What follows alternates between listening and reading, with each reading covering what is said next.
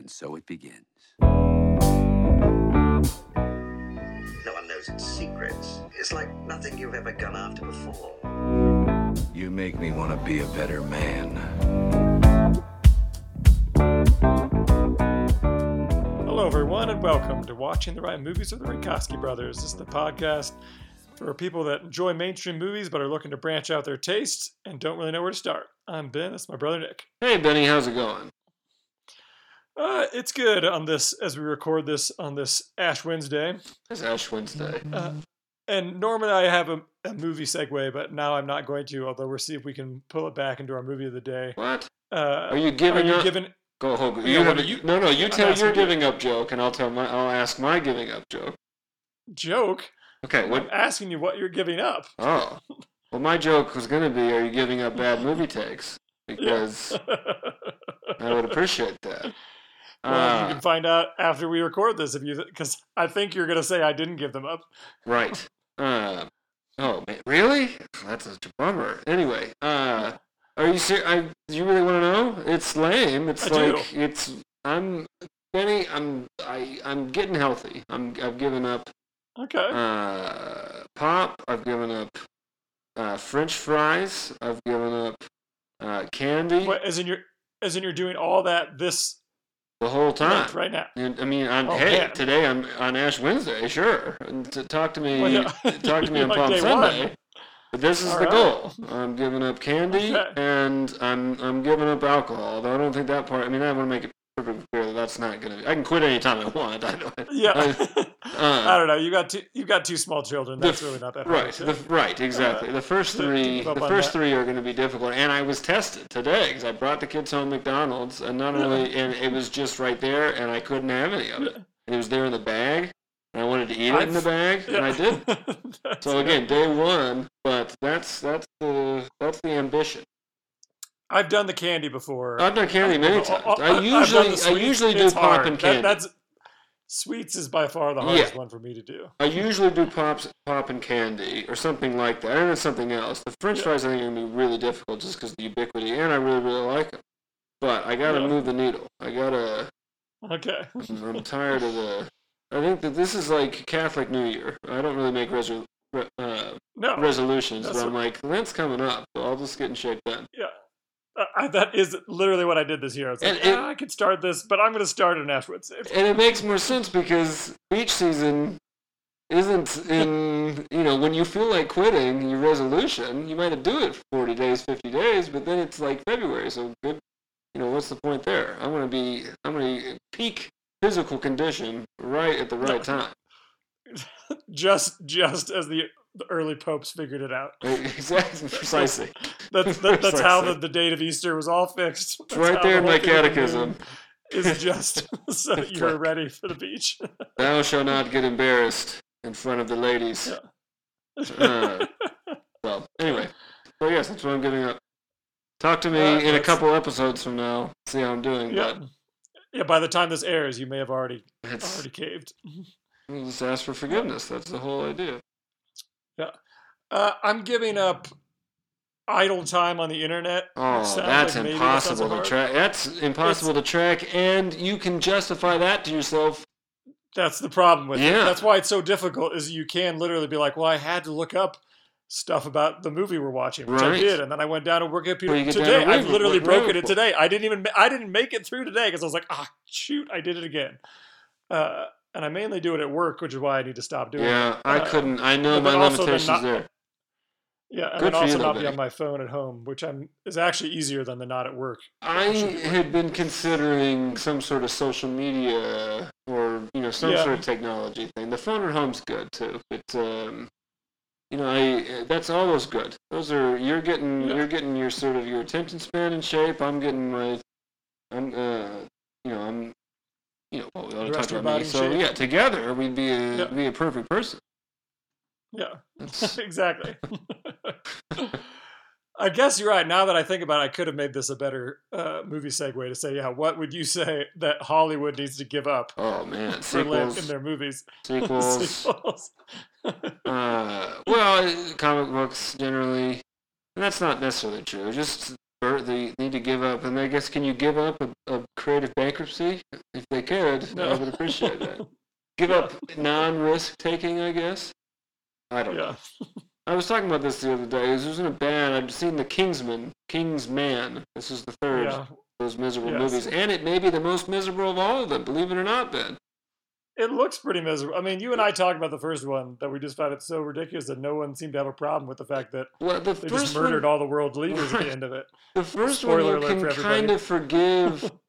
I there, if you slow down and think about the first one for any amount of time, it becomes a which. But you can argue that the style of it is it doesn't want you to do that and such cartoon No. violence, and who cares. Yes. Uh, I didn't like it. I found it to be totally depressing experience. But the, it was stylistically consistent. I don't remember anything about the second one except that it was sort of more of the same as the first. This third one is a weird tone between kind of cartoony, but then also sort of serious. And then it takes. Okay. It's such a. It was just really bad. And the, the lead, not Ralph Fiennes, but Ralph Fiennes' son, makes Bucky Barnes from the MCU Yeah. look like Mr. Charisma. Uh, so it was just it wasn't good. And so I was just in a uh, sort of a sulky mood about the, the state of um, uh, Hollywood. And a friend of uh, ours, and a friend of the show, uh, uh, Will Tarbox, was texting me about something else because he was on a high because he'd seen a couple of good ones. Uh, Yeah. and he said something about um, you know that that there was uh, he was really excited about the Batman. He was like, I don't think it looks Yeah. great, but it looks interesting. And I was, I just like, I, I feel like not great but interesting is the ceiling for, uh, uh, you know, big tent Hollywood studio releases these days, which is not particularly fair. I just watched tonight, right before we got on here, Free Guy on my Oscar Yeah. tour, and it is actually I hate to say this, it's proof positive. It's not great but interesting. It's a fairly decent Yeah. concept, bad execution, and Yeah. uh, you know a couple other problems with it too, but. Uh, and yet it did very little business, or you know, it wasn't particularly. I shouldn't say very little business. Uh, I'm sure every Best Picture nominee would have loved to have its box office returns, but uh, Oh, I mean, I think people made it. I think people made a big deal that it was actually one of the. You know, anything pales compared to the Spider-Man, but I feel like Free Guys was like was for a pandemic movie. right, because it was right then at the cusp too. Uh, you know, on a curve, it, it actually did very well. well then good. is what? Uh, Wait, So- but I, but I'm also just sort of bummed out. It's not a good. It's not. Yeah. It's not a good movie compared to The Kingsman. It is great, but uh, like I said, an interesting concept, just very bad execution, or or last lackluster execution, and a great cast. And I feel like a lot of this is another thing we and Will were talking about. I feel like a lot of these movies feel like the job is done at casting. Ooh, we've got a great cast, which The Kingsman you've- has. You've gone off on that. I think you've gone off on that before. Especially with the, the yeah, I'm sure I have, but uh, if they're not doing the- anything, the- I'm just saying it's so Yeah. easy relatively. I don't know why this is. I guess a because stars aren't uh, dedicated to one studio, and b maybe, but I don't know why. But it seems like you can get. Everyone seems to be available for a two-minute cameo or a five-minute, you know, part in the movie.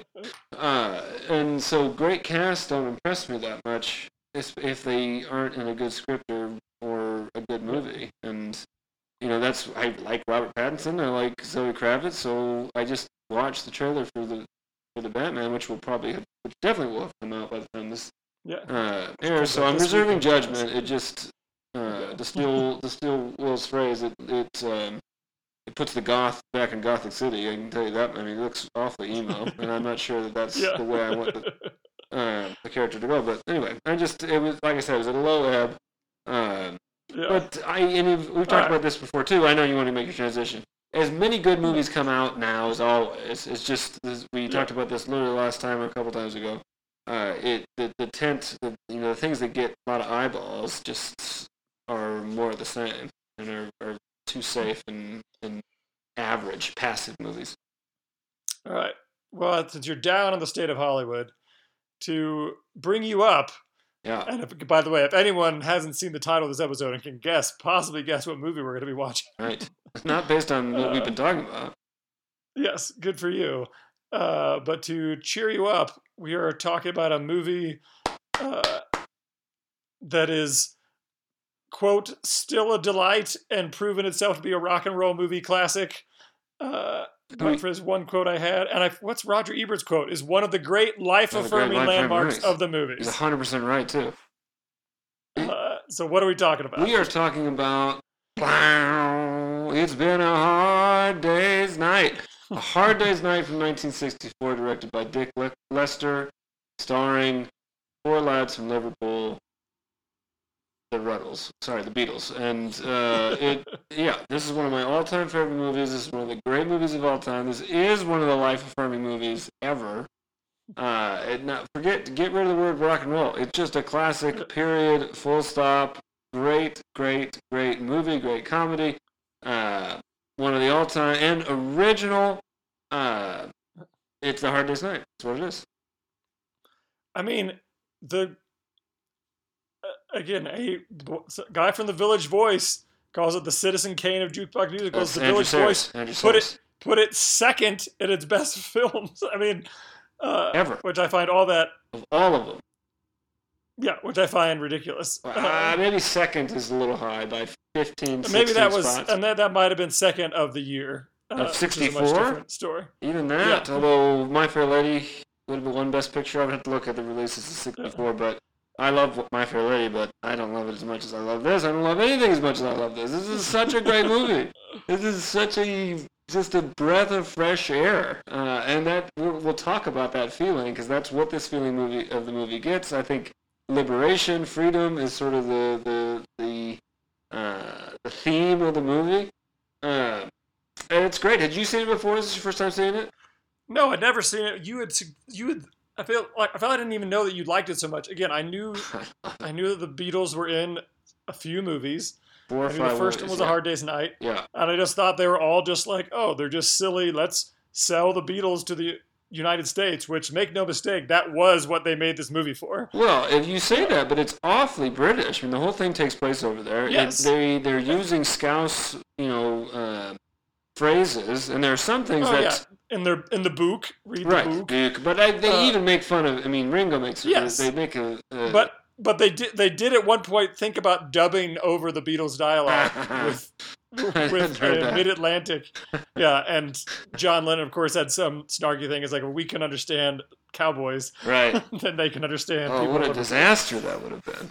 well, yes, that would have been real dumb. Because yeah, what makes it special is you're like, these are the Beatles. Yeah. I mean, that's the. Uh, I, you- I guess in full disclosure, I'm a huge Beatles fan. Yeah. Uh, but I honestly, I can, I think I can divorce that from. Not that I can be objective, but I can.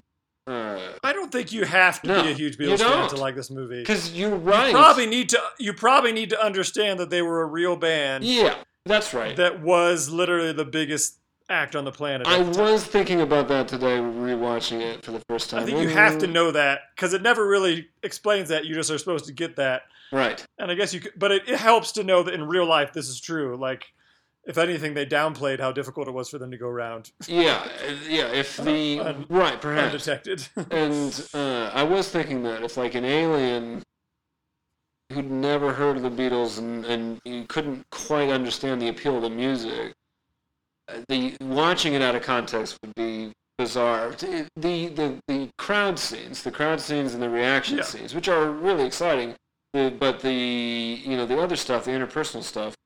Uh, you know, again, you just said it. You have to know who the Beatles are, which, again, at this point, we even call that a spoiler alert. They're they were a rock band in the '60s. Uh, you know, at this point, even this is your first time seeing it. You had heard of the Beatles before, yes? yes, Okay. obviously. Well, there you go. Uh, and you're uh, right. The other movies, especially the next one, Help, is a silly promotional. It has its charms too, if you're a Beatles fan. In the same way that Elvis movies have their charms if you really, really like Elvis.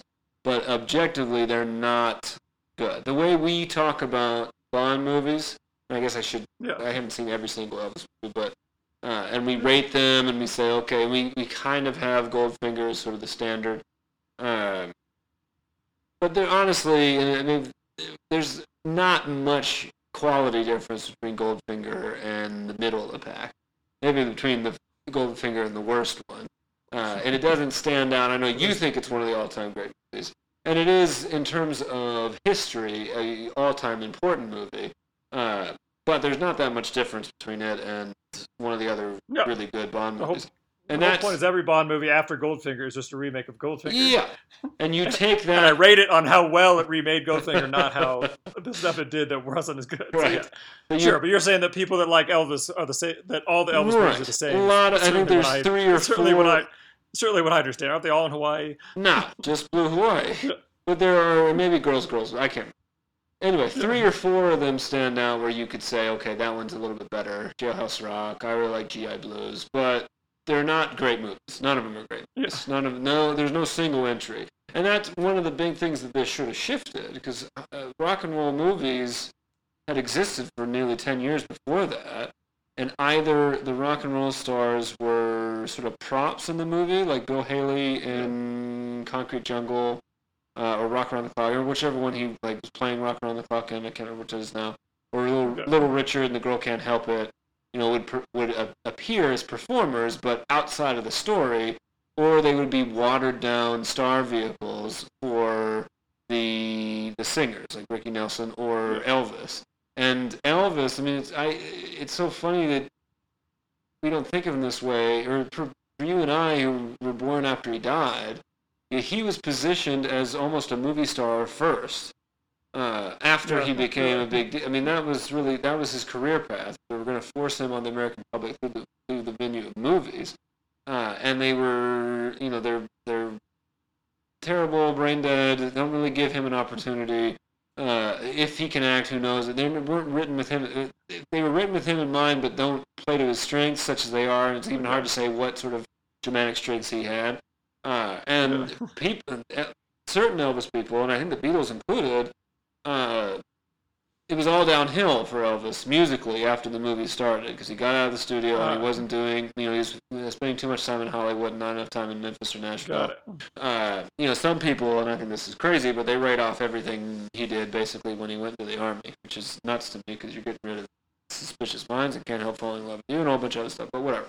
Uh, uh, anyway, and so that was the mold. You get in the movie and you are, uh, you know, you're a cowboy like Ricky Nelson, Elvis, or a, a, a matinee idol like both of them too. Uh, and but it's almost, and then you do silly songs in the middle of it. You know, this is so. It, another one of those cases in which it's so influential, it's hard to tell what is uh, uh, cliched now versus what is revolutionary. I think that was definitely my difficulty in watching this because I was like, uh, the Spice Girls did this, Right. You know, so how good can this be? Like, like, I like, it doesn't seem that you know original to me that oh, a, a band stars in a movie about themselves as a band. I mean, As themselves. you know, right? Uh, and but uh, you know, as you said before this, it was more hey, they're just you're trying to make them look like movie stars, and this was just letting them be. Although, quite frankly, kind of jerkish versions of themselves. Well, it's the public versions of themselves. Well, you, well, we'll get into that. But I mean, I don't know. I, mean, I didn't know these guys. I, I I can't text Ringo No, right now. I just mean they're much- kind of jer- they come off as kind of jerks in the movies. All I'm saying. is- What? Because Yes. in what way? All their mischief. oh, the mischief. Well, again, they're not as bad You- as. I- as- it's they're so not funny. as bad as, as. You're not as bad as uh, Paul's dad, grandfather. grandfather is awfully clean though, isn't he? The Why, I, why is he clean? They're so obsessed with how clean he is. I assume that's slang, but like, ah, and we'll get to that bit too, because I think what really works about the script, which is by the way nominated for an Oscar. Uh, what? look it up. The script has Okay. these great. The script by Alun Owen, who was a screenwriter, and we should talk about the genesis of all this. And we'll talk about jerkiness. Now, some of that I think has to be with the fact that we're. Hey, we're middle-aged men. I saw this movie when I was a kid, and I retain that childlike. You seeing it for the first Yeah. time as a bitter. You probably you Yes. you identify with Shake and Norm, that who they are giving a hard time to. They are. They're so mean to them. and all their those guys are. Be- I mean, they're not like the typical. Oh, the jerkish. You know, uh, Hey, look, and the guy, the guy with the sweater deserves it. Oh, But like, the director. Yeah. the managers don't really deserve it. They're No. being nice guys. They No. just have to get them on there on time, and they're just making their life. But that is also now in its wake like the cliche of the you know Yeah. the the, Yes, the, oh, exactly. the, the the put upon you know agent, the, right. yeah. We're not necessarily. I mean, I Yeah. yeah the Both one, of them, the manipulative agent and then the put upon uh, producer who has to deal Right. with these guys. Right. Yeah. Uh, so anyway, the direct the movie's directed by Richard Lester, who's uh, American but would- made movies in uh, England, particularly for a both album both uh, uh, movies and comedy albums with a uh, I guess you'd call it a troupe. Uh, you know, anyway, they were a Yeah. uh,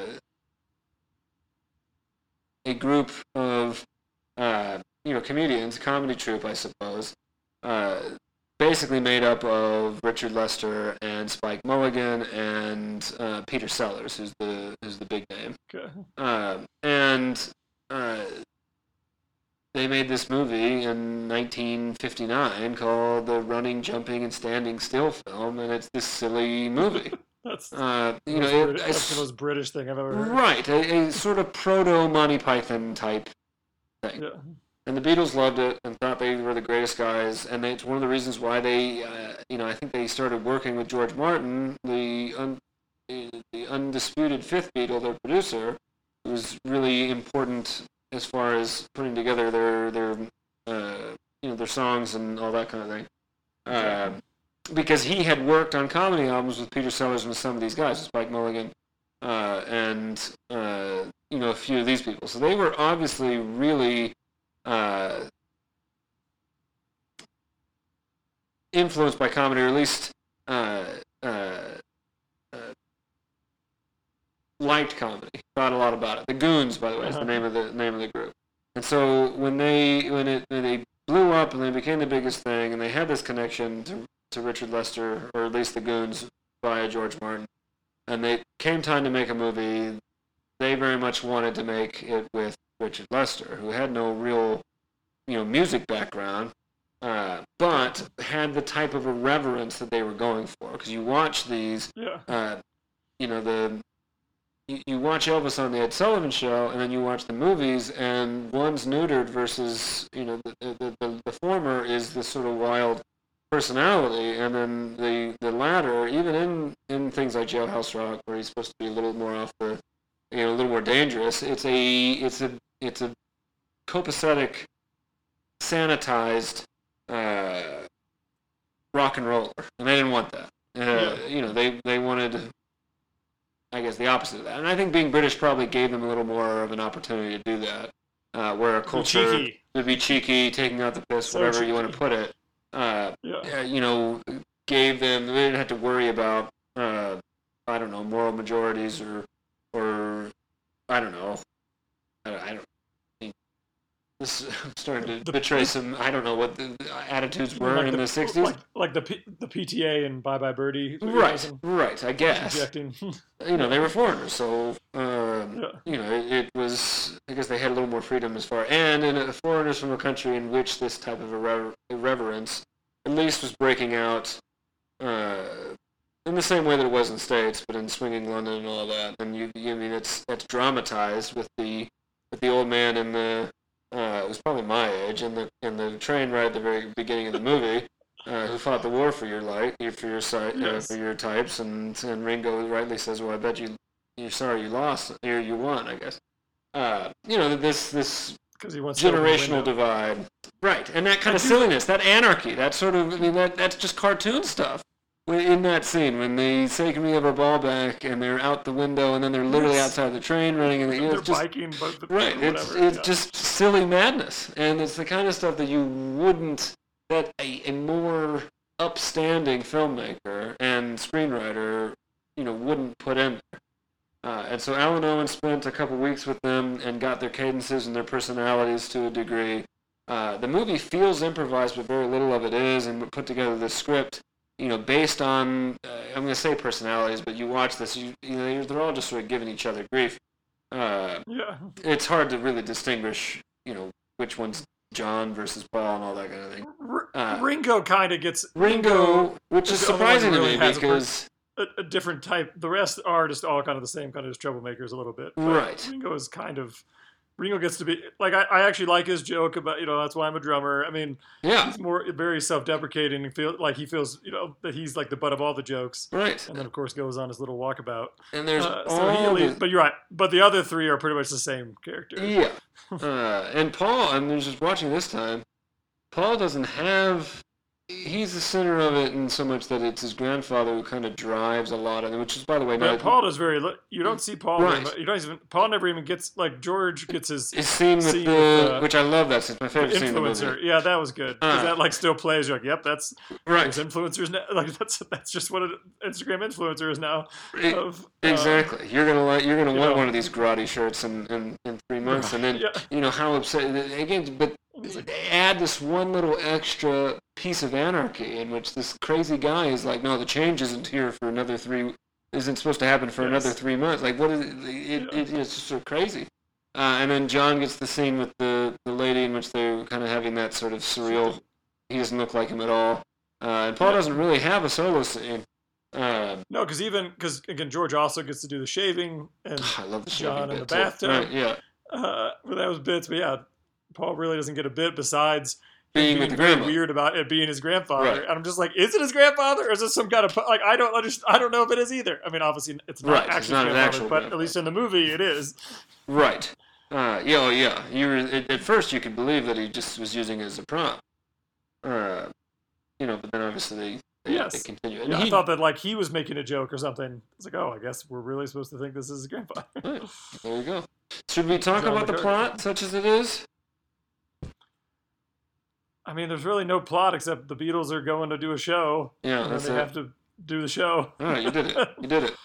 And then they. And it's not even that. You're not even at any time do you think they're going to miss the no, show. No, they're gonna they're gonna do the show. What a what a disappointing okay. end would that be? It was Right. just like that would have been the ultimate. Right. In in '68 or '69, they would have done that. They would have just had title cards being like, and, and Ringo drowned that day.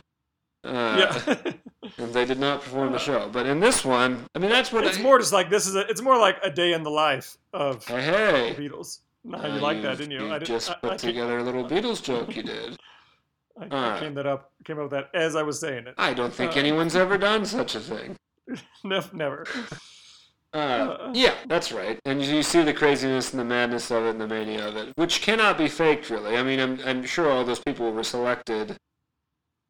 Uh, you know, uh, We're really going crazy. They're not but, even told. right. They were just saying the Beatles are here. Just here. correct. The Beatles and they Okay. And they do. Which is which again, as you said, for an alien would be difficult to understand. You think it's over the top, but again, we've all seen the videos. I mean, Yeah, that's right. yeah, that's what it was. And again, I think it is also like hard to understate. This is literally The the apex. I mean, of Beatlemania. Like, right? That doesn't usually happen, right? That you get to be, you know, you that you have something to capture at the exact top, right? That's I mean, right. I feel like.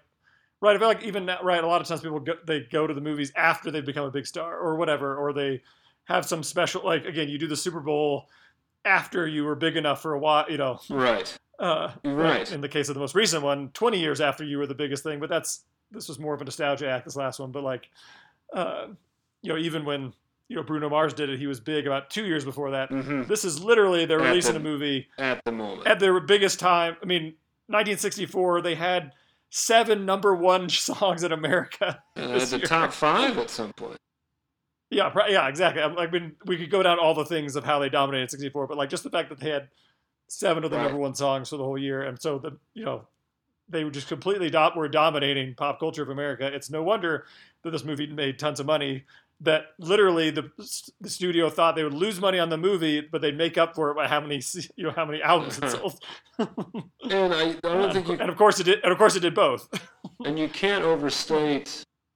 I mean, I know I was saying you don't have to be a big Beatles fan to enjoy it, and you don't, but I can't overstate how much of what you're just talking about does add to the success of the movie. The capture that energy right at the moment of it is lightning in a bottle. So much so that the same creative team is back for help the next year, and it's not the same.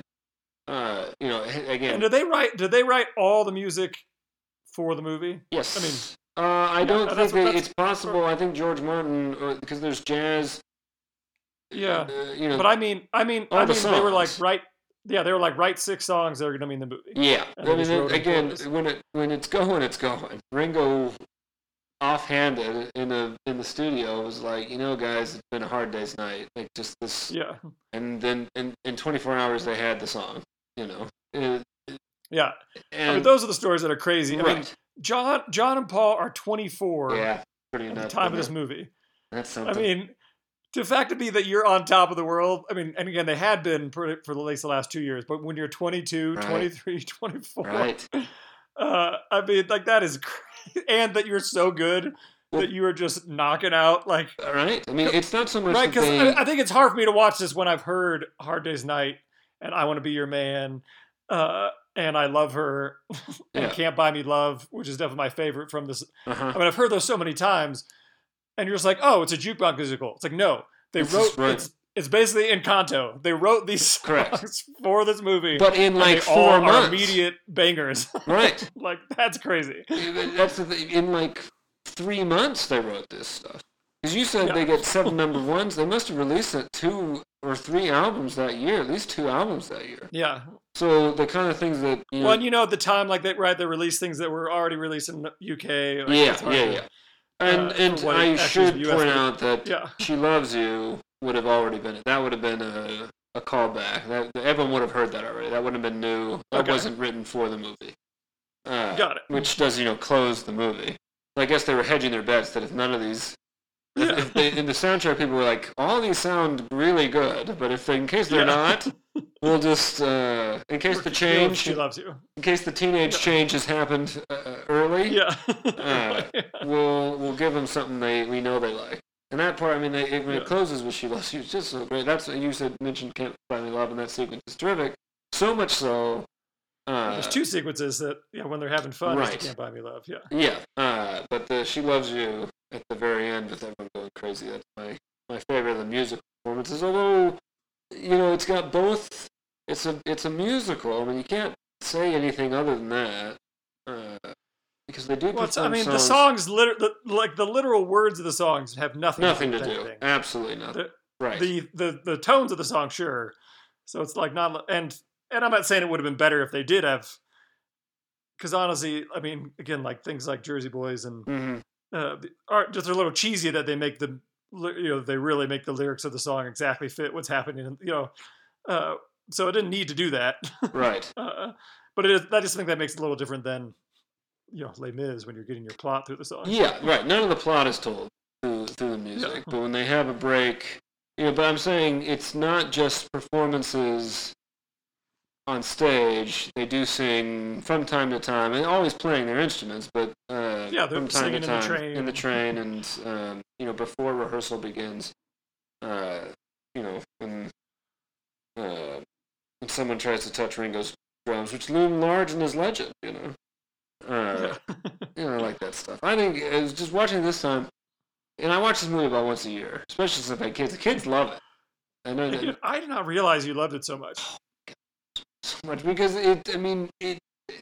uh, it- when you said, I, I'm still prepared for this bad movie take, but you seem to have enjoyed it.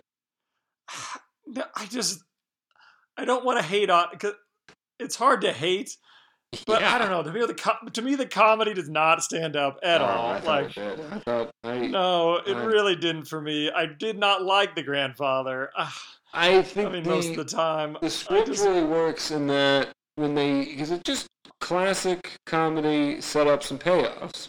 yes. And the, and, I mean, it's it's like, and there, it's just like 10 second, you know, again skits, Little bits, little basically to, bits. to, to another 10 second. So, so again, that's why it's hard to. You can't be like, oh, I'm so upset about that because we just moved on to the next joke. Right, it goes. It's it, you know? it it go. I mean, I would say that there's Which is why it is very watchable, even that I Correct. wasn't laughing. Yeah, uh, there's even something of airplane in in this kind of. Oh sure. of I mean, and like, I mean, there's things that again the the very dumb thing of John in the bath when he's Yeah. wearing shorts, which I did not enjoy. I'm like, come on, they couldn't. You can't get. You can't just put the. You can't have more. You. Uh, they clearly were running out of their bubbles. well, that's um, weird uh, because why would he? Well, I don't Why know. would he be in the bath without with okay, but shorts he's on? got other people in the room. He can't just have a bath. Look, they're all men. Look, this is the '60s. You're telling me. No, I know. of I all my of all my things that of all my things about the movie that are unrealistic, even particularly other than being in the bath, like when he disappears from the bath and then right. just shows up. I mean, that is a bit I, pro- I I literally would have put into one of my Spanish videos. Yes, that's right. There- there's a youthful, like a Marx Brothers type Yes, of. so that's what I, I feel like. Once I got over that, I enjoyed it more. Yeah.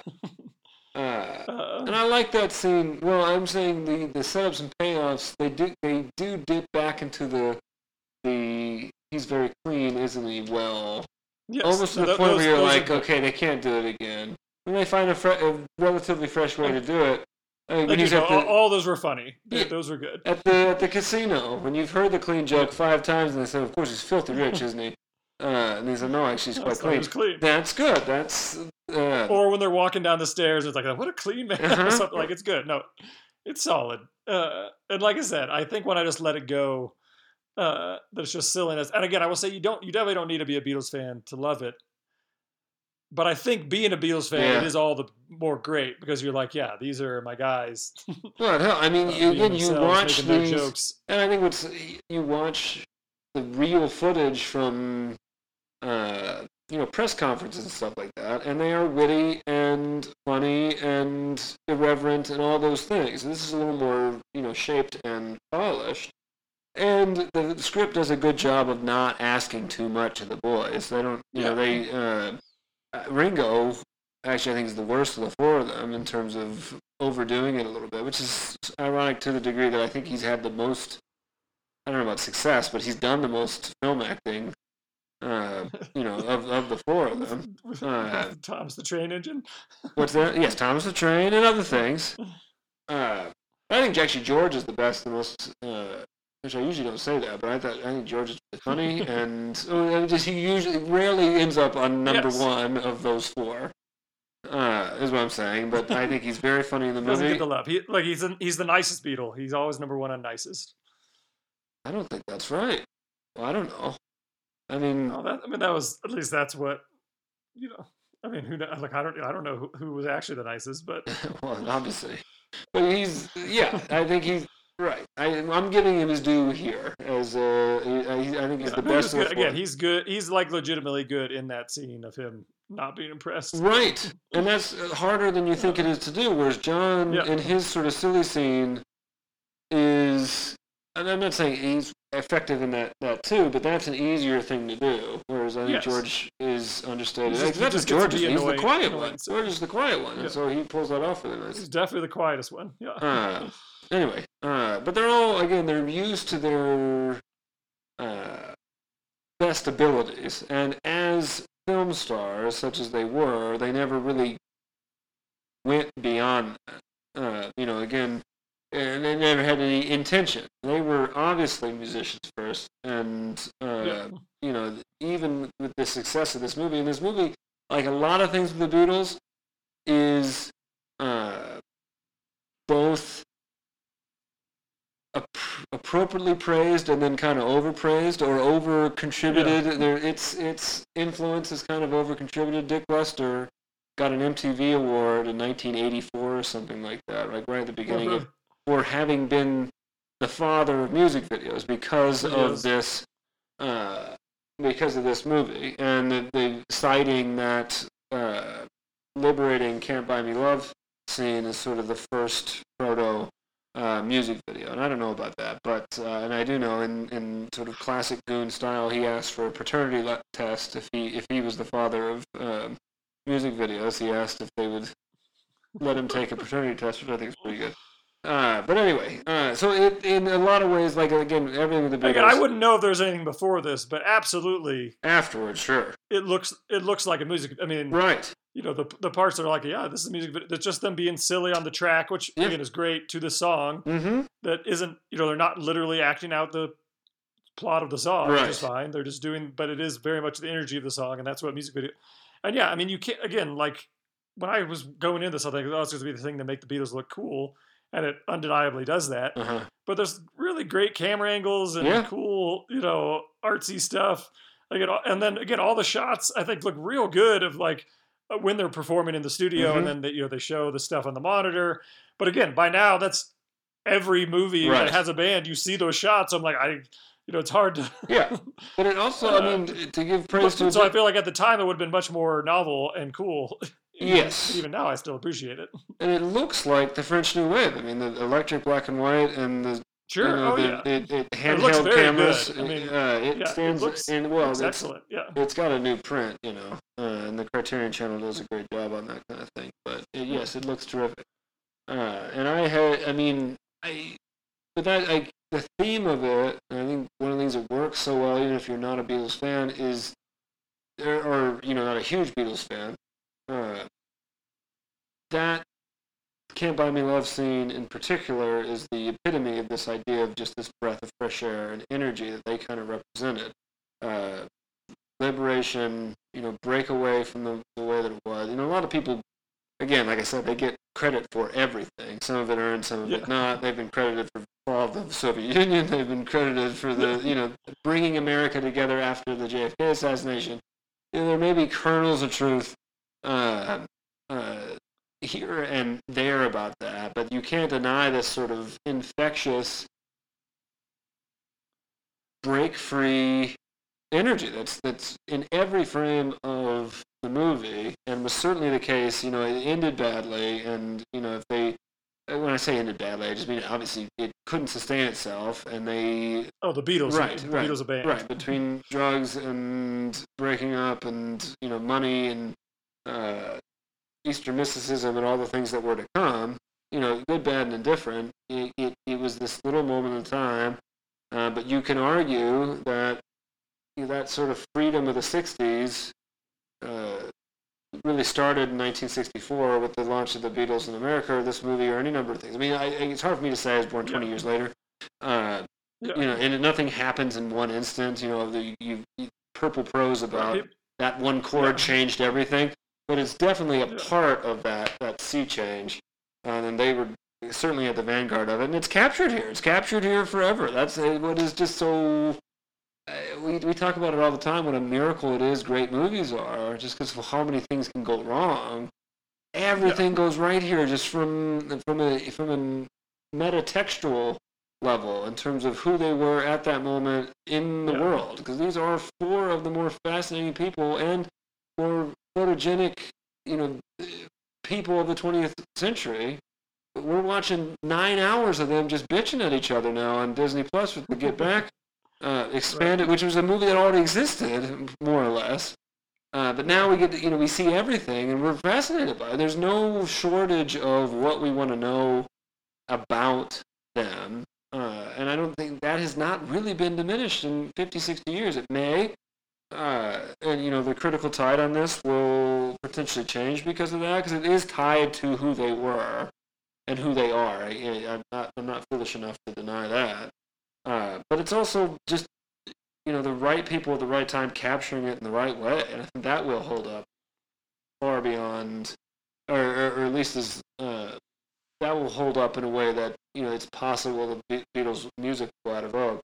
That idea of teenage liberation has more legs, uh, and because they capture it the way they did. Because, like I said, it's not like everything that they put their their their mugs in front of is is film masterpieces. Trust me, it's not.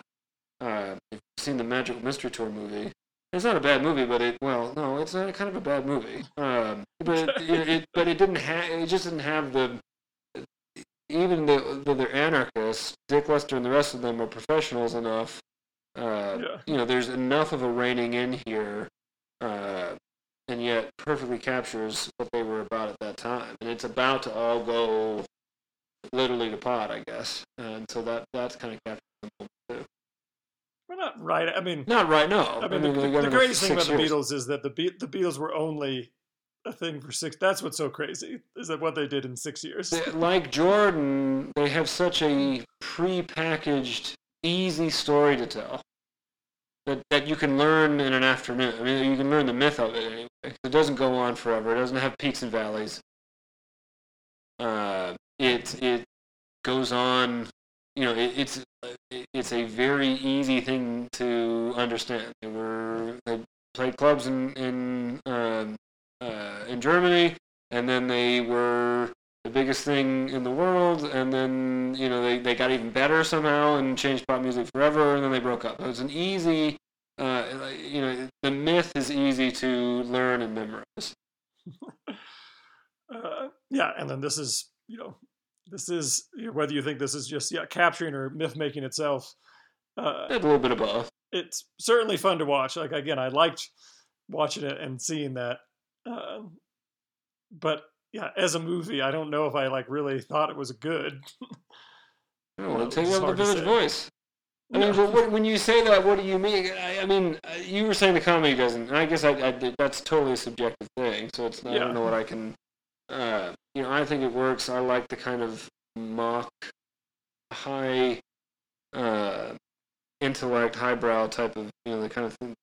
I just think that's for whatever reason I think it's funny, and then it also just undercut it with the silly stuff. I mean, the uh, you know, the press conference is funny. What do you call Yes. that haircut, Arthur? I mean, it's just dad jokes, but they're. Uh, and then I just said mocking. I'm, I'm right. I'm not a mod. Are you a mod or a rocker? I'm a mocker. Uh, and it's you know, Which I guess was like a joke he'd actually made on a, on a as you said, that they weren't. I think some of those. Yeah, is- I think I, for, I know for sure. How did you find America? Turn turn left in Yeah. England or where? Turn left to Iceland or Greenland. Greenland. Uh, I think was a was a real off the cuff uh, remark. yeah, so I mean, it just definitely captured you know them at the time, which is again undeniably cool. Yeah, Uh, and then it's understated too. I mean, they're not playing to the, you know, they're they're not underlining every joke with a, you know, the.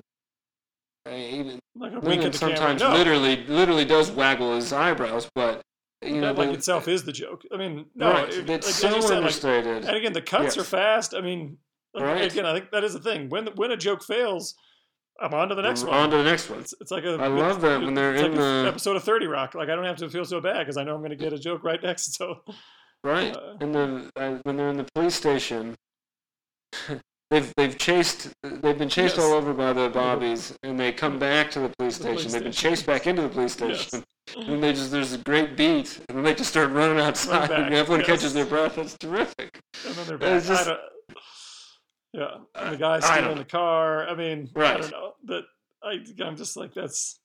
I'm saying the stealing the car thing, lame, doesn't work. Yeah, it only it works slightly. That then he does have to drive the, the cop to chase them. Right, Uh, but then but the beat when they're back in the yeah, I know what you're saying. I didn't. I didn't like Which- that either. Okay, but it got cribbed. Wes Anderson just did it five or six years ago in the um in the Grand Budapest Hotel. Ralph Really? Fiennes this, uh, you know, he's like, anyway, he, he- there's a beat and then he runs off, and Okay. it, it, that is to me is fresh and because it's not set up to be spiked like a like a volleyball. It's so understated. Yeah. They don't, you know. The, anyway, I, uh, that uh, coolness, and they do look cool, uh, is something that out will outlast the haircuts, which have already obviously gone out of style or come back, or you know, not in, you know, have- it it just doesn't feel dated uh, as much as it feels like a record of this particular time. Yeah, no, What a time to be alive! Yeah, and as you and as you said many times before, that also is helped by the fact that it is black and white. Yeah, It makes it oh much sure, more timeless. that's right. Uh, and again, all, everything like again, like you said, the last performance just looks so good. Oh man, they, Uh, they right, and they let that. I, that's the thing I don't think you would do today because they play for good 15 minutes, and I think the audience would get bored uh, with. But I, I also can't think of a pop star or rock band.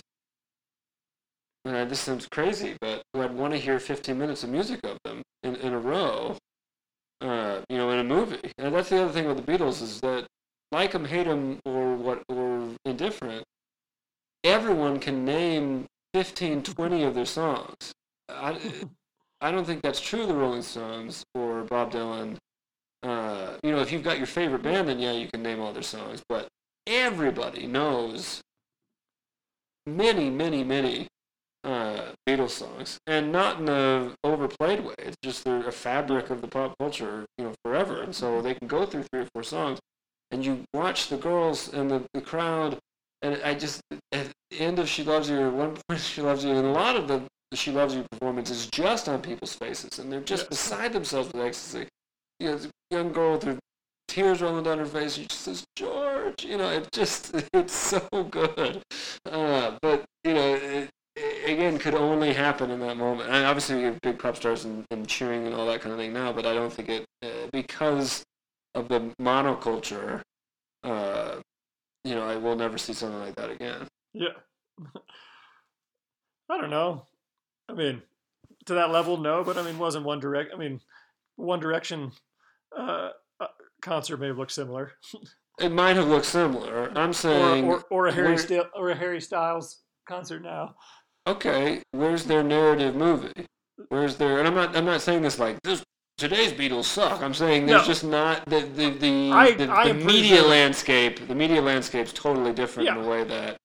Uh, you know, Because I'm pretty sure One not the same. Direction did have a movie or two. Yeah, but it was a tour. It was a. Yeah. It was like a behind the scenes tour type of thing. Yeah. documentary. Uh, anyway, you got anything else? No. The tidbits. Uh, my only other thing is, and you even already mentioned the movie for our Bond connection. Uh, the woman at Yeah, the he casino with Oh Uh, with the yes, old man. yeah. is Dink from is the masseuse for Bond in the beginning of Goldfinger Right. uh, that he Doesn't sends only off he, by telling her it's time for uh, time to? What he sees he sees the assassin in her glasses or her the, her no, in no. her the reflection of her eye. no no no she's just she's like the masseuse at the beginning of Miami but he has to Or he- Miami. he- he Ah, tells her man to talk. Man talk. she has to Oh, leave 'cause man. man talk yeah anyway that's her and she's also she is the golden dancer in the credits uh, for Goldfinger uh, And does oh really? just good yeah. good detail. Good good on you, research department. Isn't Yeah, my other research- also? My other He doesn't research mention the Beatles in Goldfinger. He does. That you shouldn't li- listen to beer. That you shouldn't listen to the Beatles without earmuffs on. Which, Right. Very uncool, Bond. Yeah. Very uncool. yeah. And I, I mean, I looked. I didn't realize that she was the dancer. I did recognize her, uh, and then found that out. But what I didn't, what I definitely didn't notice, uh, but that Phil Collins is in the audience as the schoolboy. Wow. Uh, Wow. Collins going on to be the lead of Genesis. Right. There you go. Yes, there really was something in the air tonight. That night. there, you- there you go. My Uh, last tidbit. This has got nothing to do with this movie, except it has to do with the Beatles and the the movies. I think I've told you this before, and it's still the crazy. And this is what I'm talking about. They were in the '60s when later on, when their manager died. A lot of people can say that that's sort of again, if you're oversimplifying these things, they kind of lost direction there, went off on their own thing. They're also becoming more, you know, just established adults, and were Yeah. I think they would have splintered apart anyway. But um, with anyone, without anyone reining in sort of the business side of it, uh, they got into some really weird stuff. Until 67, Yeah. 68, they're thinking, well, what's our next movie going to be? Let's make another movie. All of them really loved The Lord of the Rings, and they wanted to buy Yeah. the rights to The Lord of the Rings and make The I- Lord of the Rings. I'd heard this. Yeah. I think George was supposed to be Gandalf.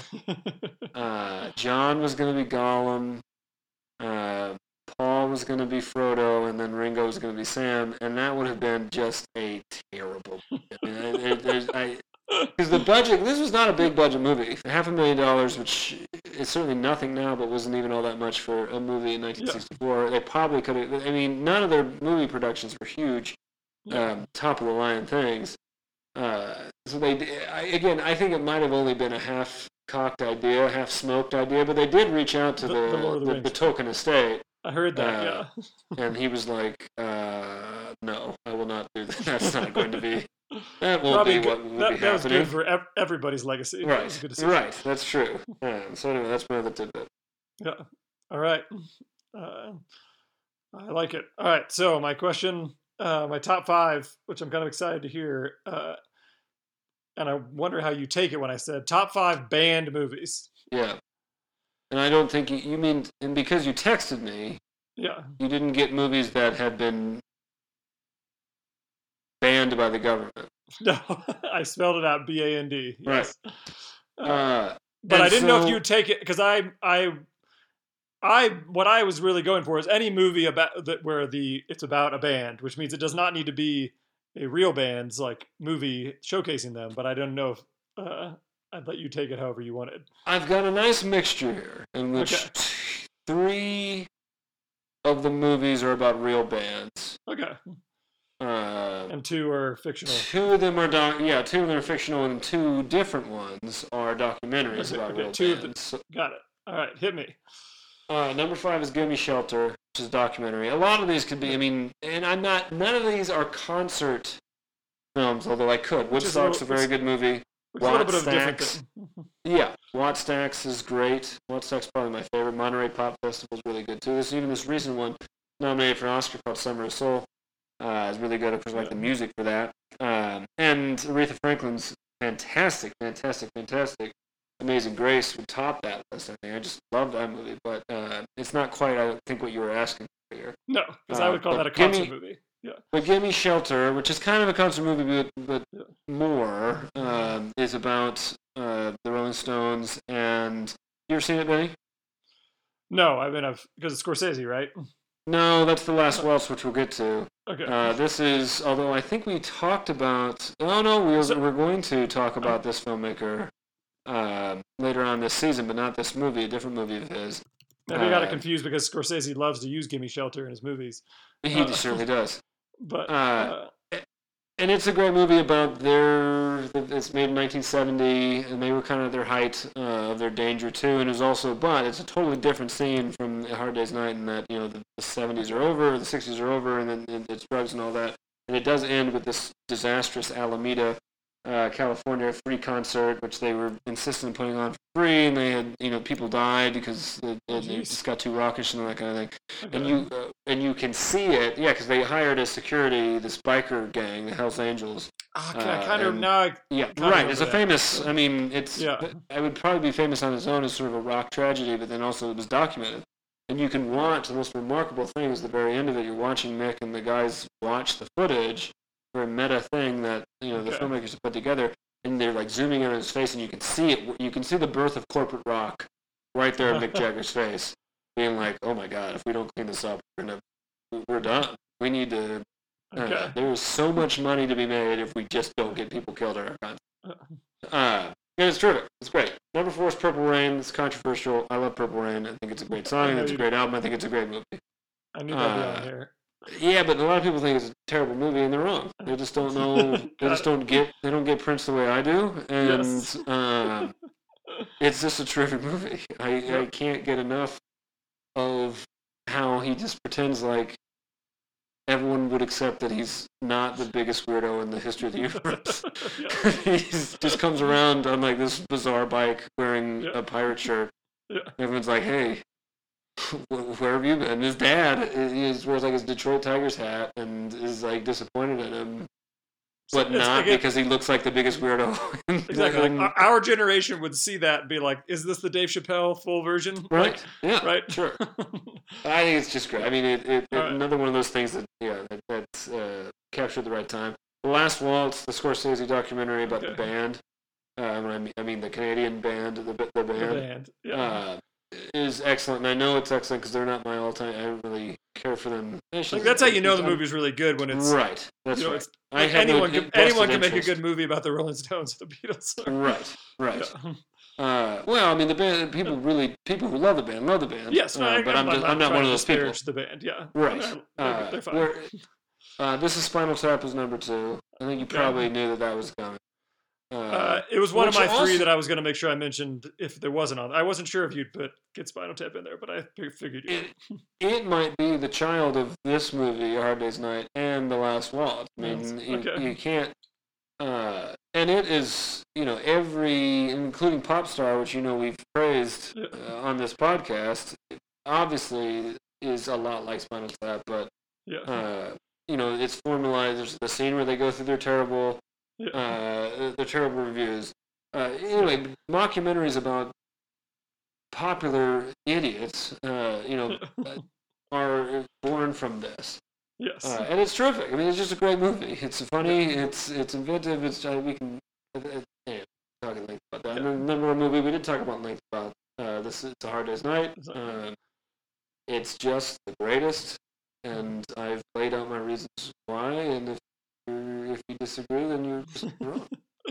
All right, sounds good. Uh, I would, I'd put up there, uh, and I didn't you know, I don't rigorously think of my top five, but I would put up uh, that thing you do as a fun band. I movie. like that. Yeah, it is. It Uh, it's I mean, uh, again, The One Eaters. I, I don't see how you can't enjoy watching it. That's Uh, what I feel like this one, but it's got some Oh, the for same sure. energy too.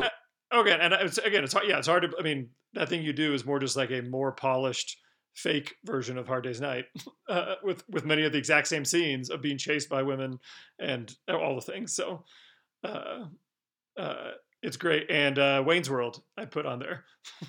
Well, but They're Okay. about the band. What the Yeah. climax of Wayne's World doesn't happen to get her to the audition. That's why. That's how it counts in my world. okay, all right. You made the Uh, you made the rules. You make the list. Yeah. All right. Uh, well, thanks everyone for listening. Go check out Hard Day's Night. You can watch it. I think it's on HBO Max. It's definitely on the Criterion, uh, the Criterion Channel uh, streaming if you have that. Uh, but find a way to watch it, and uh, we'll see you next week. See you, buddy.